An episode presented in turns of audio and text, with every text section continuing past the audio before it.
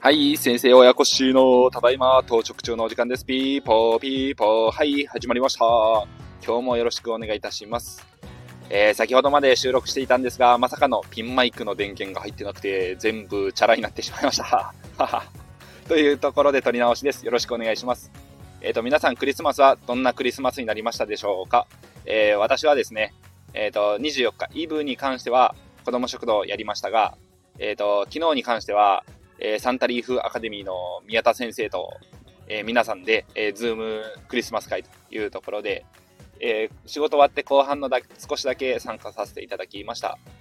で、大体皆さんが1年間を振り返ってみて、どんな感じだったか、で、来年の抱負っていうところを語り合ってみたい、語り合っていたみたいです。で、私が参加した時、グラさんの会で、えグラさんは今年1年間物件が買えませんでしたというお話をされていたんですが、そこに対しての、えー、宮田先生の切り口というか、返しされた言葉がですね、えっ、ー、と、長い不動産活動、まあ、10年、20年、長い目で見たときに、この1年で物件買えた、買えなかったは、大きな問題にはならないと思うよというところをお話しされていて、やっぱり、まあ、自分たち目先のところというか、目の前のところで、まあ、活動できていない、どうしよう、足踏みしているっていうところで不安になったりすることもあるかと思うんですが、宮田先生からしてみると、まあ、長い目で見た時にはもう、俯瞰的に考えた方がいい。メタ認知ですよね、まさに。いや、そういう視点で、うん、物事を捉えたことがなかったので、あの、やっぱり長年、そういう事業をされてきている方の視点のお話は、大変貴重な意見だなと思って勉強になりました。ありがとうございます。そこで私自身もこの1年振り返ってみると、実はですね、不動産に出会ってから約2年、ようやく物件が手に入ったという、この不動産にチャレンジできたという1年間でした。えー、ただですね、実は遡ってみると Google フォトを参考にするとですね、今購入しているアパートは1年前じゃないですね、昨年の8月に物件には出会ってるんですね。そこで今の、今じゃないですね、元のオーナーさん、大江さんから、まあ、売却の話があってというところで、私内見に行ってる写真が残ってました。そこから、あれよあれよと、えー、9月、10月、11、12、1月と伸びて5ヶ月伸びの引き渡しになってしまったんですが、その間、アパートの裏側にあったその敷地内の擁壁ですね。それを行政の自治体の方に寄付をして、そのアパートの売買の際にはもうその擁壁は含みませんよと。それは自治体に寄付してるから、自分たちの管轄ではありませんという処理を不動産屋さんが気を利かせてくれて、してくださって、えー、物件の売買に至ったというところで5ヶ月かかりました。で、なんでこんな話になったかというと、実はそのアパートの、アパート自体はもう平坦の平地の上に立ってるんですけど、その裏にある擁壁の上にえ道路というか道がありまして、さらに集合住宅じゃない、なんて言うんですかね、分譲団地というか、そういう住宅地が少しだけ広がってるんですよ。なので、えっ、ー、と、うちのアパートの擁壁の中、擁壁を、えー、その地域の生活道路として使われているっていうところだったんで、それを今後ですね、擁壁にトラブルがあったから自分たち、自分たちというか自分が修理するってなるとですね、たまったもんじゃないよねっていうところだったので、もう生活道路として地域の方が使ってるんだったら、もう自治体が管理してくださいねという話をまとめてくださったということになります。いやこんな視点は自分にはなかったので、これをやってくださった不動産屋さん、本当ありがたいんですが、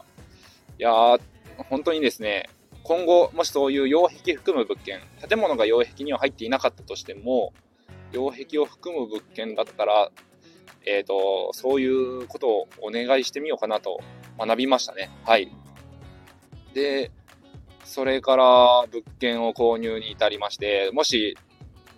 本当に早々に進んで8月内見した時に引き渡しとかなっていたらですね、その時、すごく病院忙しくて、えっ、ー、と、2日に1回とかですね、いつも家での待機といいますか、まあお酒も飲めない、外にもあんまり出られない、まあ、大体呼ばれちゃうんですね。こういう病気の方でこういう治療が必要だからよろしくお願いしますっていう感じでコンサルテーションって言ってですね、あの、お願いされちゃうんですよ。それが2日に1回ぐらい当番回ってくるので、家に帰って仕事終わったとしても、2日に1回はまた結局夜に病院に借り出されるみたいな 日々あったんで、そんな時に物件を購入していたとしても多分おそらく引き継ぎとかもうまくできなかったし、え、リフォームも手につかんかっただろうなと。もしかしたら、うん、投げやりになってたかもしれないですね。ただ結局1月引き渡しになって結果往来だったかなと思ってるんですけど、1月もやっぱりインフルエンザ、コロナしかり、えっ、ー、と、いろんな感染症が流行る時期なので、それプラス寒いと、えっ、ー、と、年配の方とか体を壊して急変されちゃうんですね。そういう時期に物件の引き渡しだったので、忙しいのは、まあ、いつも忙しいんですよね、結局は。ただ、まあ、その時期に引き渡しになって、仕事終わって、ご飯を食べて、子供を寝かしつけて、それから、ま、9時、10時に家を出て、物件まで20分ぐらいかけて行って、そこからリフォームしていて、長い時には夜中の3時とかですね、それぐらいまで、なんかクロス貼ったりとかしてた時期がありました。本当右も左もわからないまま、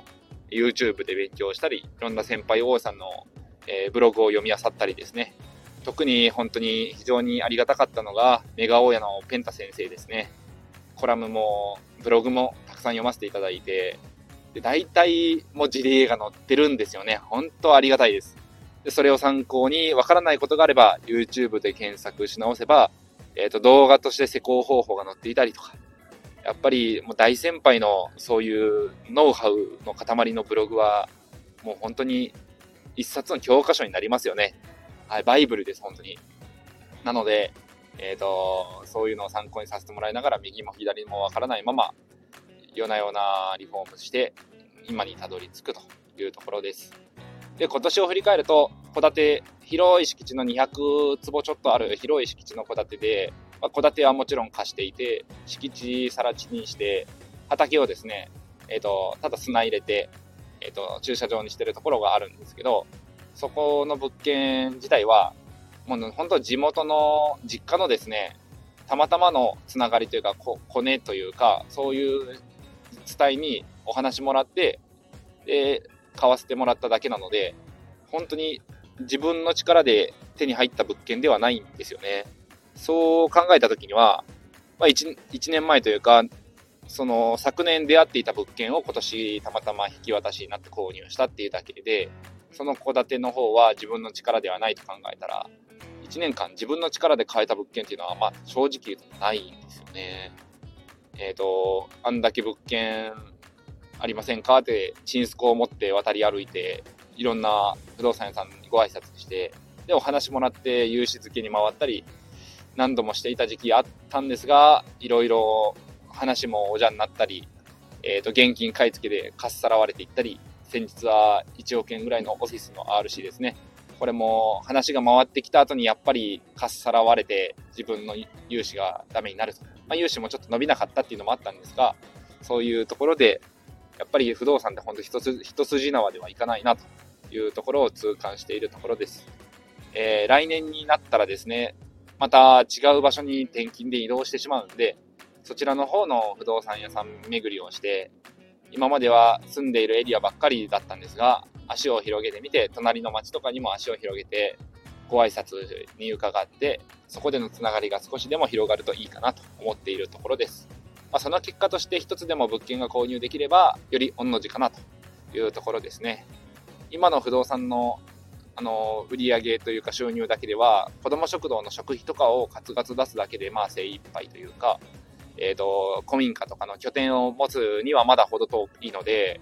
ちょっと事業を拡大するためにも不動産の規模をもう少しだけ大きくして、安定収入を得て、それを、まあ、古民家なり、えー、駄菓子屋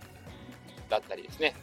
えー、放課後の、あのー、まあ、学童保育があんまりない地域だったりとか、そういう部分もあるので、そういうところで子供たちが集まってワイワイできたりとか、いつでもワークショップが開けるような場所にできていけたらいいなと思ってるところなので、もう少し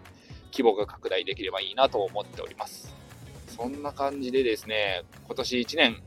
頑張ってきたつもりでしたが、うーん、そうですね、まだできたんかなと思う部分もあります。ただ、あんまり行き急がず、1年間1つずつぐらい少しずつ物件が増やせるように不動産屋さん巡りをしてまあ、あれだったら今回、ちょっと予約済みというか、内々で、うちうちで話をいただいている、あのまあ、投資家さんというか、もう、オーナーさんから、もう横流しで、もう出口にしていただくっていうような感じでも、物件を上手に引き継げたらそれもいいのかなと思っているので、そういうところで、えっ、ー、と、不動産の規模拡大はもうしなくて少しずつ売却絡めていきたいし、まあ、そんな高値で売るつもり、まあ、ぼちぼちでいいよっていうオーナーさんがいたら、そこのオーナーさんから引き継がせてもらえたら、それも話は早いのかなとか思ったりもしてますね。はい。お互いがウィンウィンで、えっ、と、大事に引き継がせていただいて、っていうところで、うん、銀行さんも融資が出せて、というところで三方よしみたいになれば、もちろん一番いいかなと思ったりしているところです。はい。なので、少しずつ、まあ、規模が拡大できればいいなと思っております。不動産も頑張りつつ、まあおかげで、不動産に出会ったおかげでですね、あの、2年前、不動産っていうものを知って、そこからチャレンジした自分を褒めてあげたいなと思っているんですが、うん、今の仕事も本気で打ち込めるようになったのも不動産のおかげかもしれないですし、不動産がなければ子供食堂っていうのを、あの、続けていくこともできなかったかなっていうところもあったりするので、あの、まあ、不動産のおかげでいろいろ人生がまた花開いてきているんかなと思っているところですね。皆さんはいかがでしょうかまだ振り返るには早いというか1年終わってませんが、少しずつ終わりに近づいてきているので、えー、来年に向けてまたエネルギーチャージして美味しいもの食べて、えー、贅肉つけて美味しいお酒も飲んで、来年から頑張っていきたいなと思っております。皆さん、来年からも、いや、明日からもまたよろしくお願いいたします。それでは今日も聴いていただいてありがとうございました。明日からも頑張っていきましょう。バイバイ。